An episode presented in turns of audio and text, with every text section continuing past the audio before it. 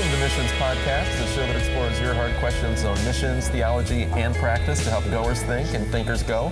Alex Kochman, Director of Advancement and Communications, joined by Scott Dunford, as always, in the flesh. Yes. In person, on video, live at the Radius Missiology Conference 2021 at Bethlehem Baptist Church in Minneapolis, Minnesota. You, you said that right and with Thank the you. right right accent even.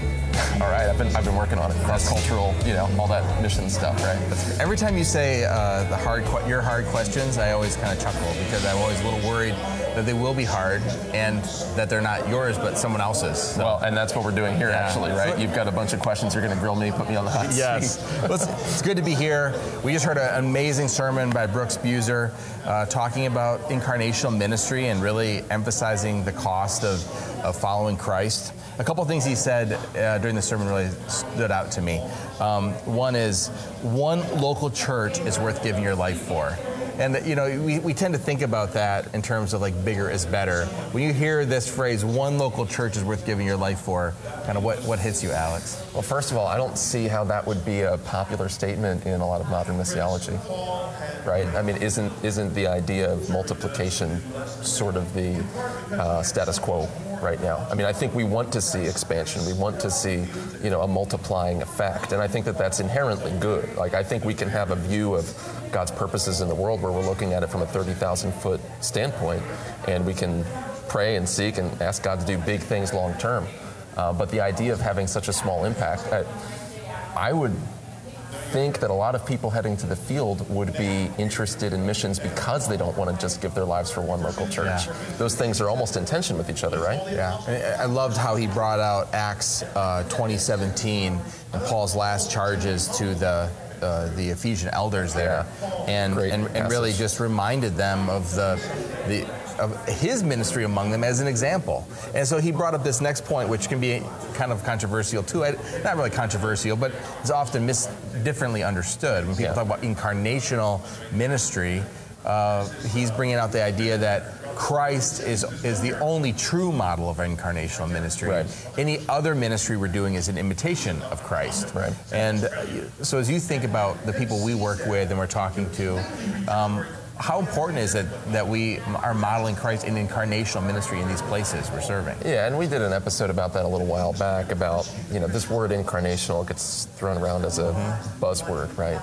Um, the incarnation is an unrepeatable, one time historic event. And so, how helpful is that as a buzzword? I don't know. But I, I think that so much of even where we're at, whether it's in missions, whether it's in evangelicalism in general, the social justice controversy, all of it, is because there is a, a temptation that we have to sever this link between word and deed ministry and not know how to marry those things together well.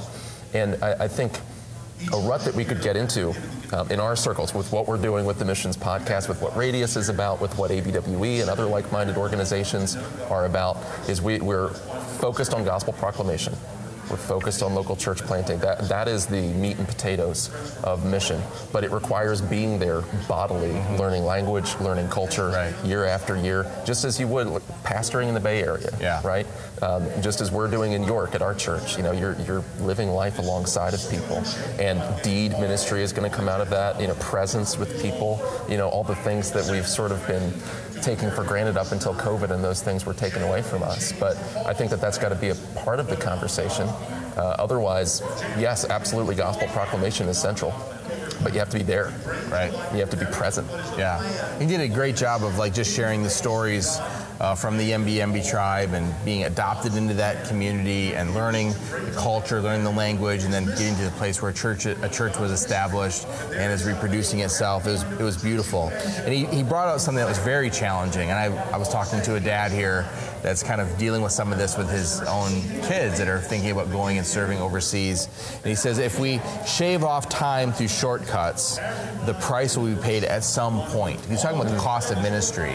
Like you know, we can we can give up the, the pain of of like moving overseas and learning language. You know, we can we can figure out a shortcut to do that. We can find shortcuts in gospel proclamation. We can find shortcuts in church planting methods. But he says at, at, some point the price will be paid, and he bringing from Acts 20, he says, usually the cost is the, of those left behind. So we, we cut costs, we, we cut corners on this end, but down the road in the life of the church, that's Yeah. where the pain is felt. So it really brings out the idea of the fact that, hey, let, let's count the costs up front. Yeah. Let's not leave that to our to our descendants. We're kind of seeing this in, even in government, right? Yeah, yeah. We'll just kick it down the road. Right. Which And- a lot of good comes from that. Yeah. Yeah. No, that, that passage in Acts has been really formative in my life. So, you know, those that listen to the show regularly, you're the one that did the thing. You were the missionary on the field. I'm just your wingman. I don't know. But the, uh, the, the what I was doing prior to this was I was in student ministry and I was a youth pastor at a church. And one of the hardest things leaving that to get into missions mobilization was leaving behind those students, right? Knowing the stats on how many of them would forsake their faith after that time in middle school and high school and college. And uh, God used Acts 20 in a, a really strong way in my life because it's, it's Paul saying, like, hey, I've preached the full counsel of God's word. I've, you know, night and day exhorting you, but watch out because false teachers are going to come up through your ranks. And, and God used that to uh, instill in me this sense of, okay, they're not my flock, they're the Lord's flock. Yes, they will face dangers and risks, you know, but I've, I've done my best for the time that I was with them um, to, to preach and teach accurately and rightly. Um, but that needs to be injected into the thinking on missions. Uh, there was a well-known debate, you guys are probably aware, between Chad, who's involved in Radius here, and Ted Esler, who's the president of Missio Nexus.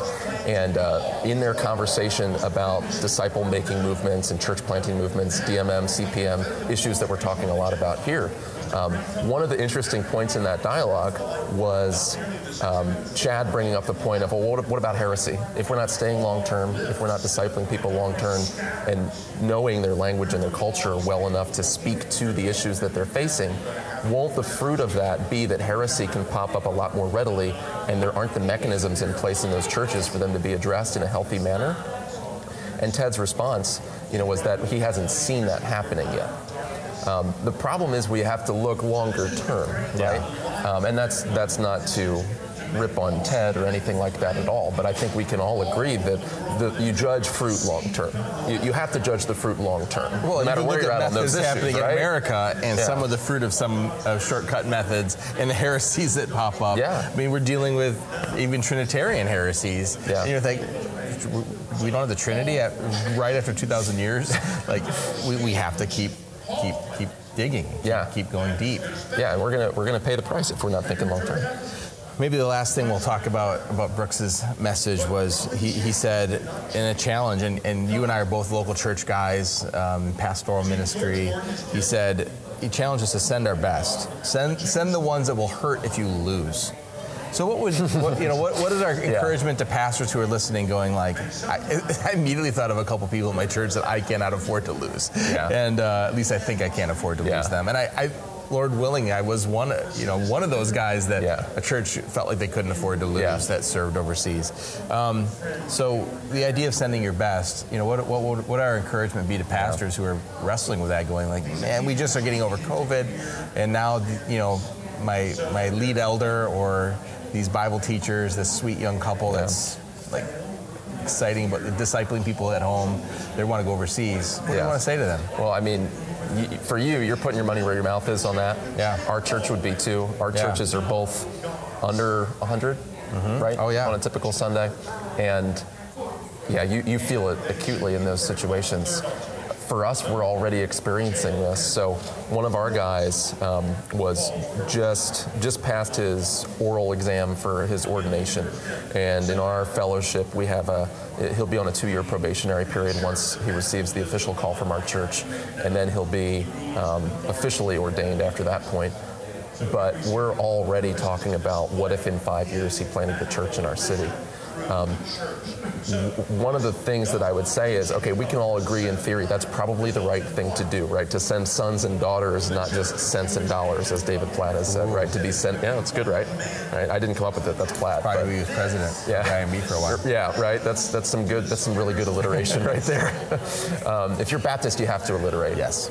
But we can all agree, like that's the right thing we should be doing. We should be proactive. We should be willing to lose our best. I think it's also helpful to realize that that doesn't have to be an overnight thing. Yeah. So we're talking about that being five years from now. So he's super involved. He's he's really involved in the day-to-day operations of the church right now. He's working part-time. We're, we're trying to get him on mm-hmm. full-time, but he's already teaching several times a year. He's already on our elder board. You know, there's a lot of things that we're doing, but we can prepare. We can mm. make that a gradual transition. We can start to set aside budget proactively so that by the time we're ready to potentially send him out for church planting, we're ready. So it doesn't have to be this band-aid that you rip off all at once. Right. So we're, we're, privileged to be here. We'll be here the next yeah. two days.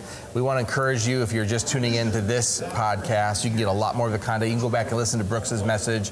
You can hear Mark Dever's message, which is going on.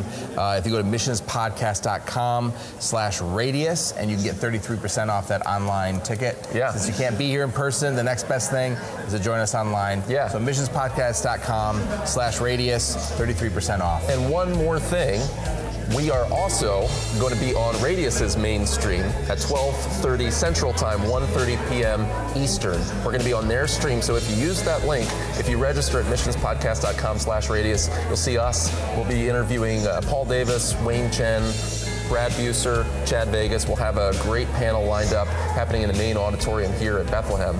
And so you'll be able to watch that online for only $10 viewing pass uh, with that code. So go ahead there, and until next time, thanks for listening.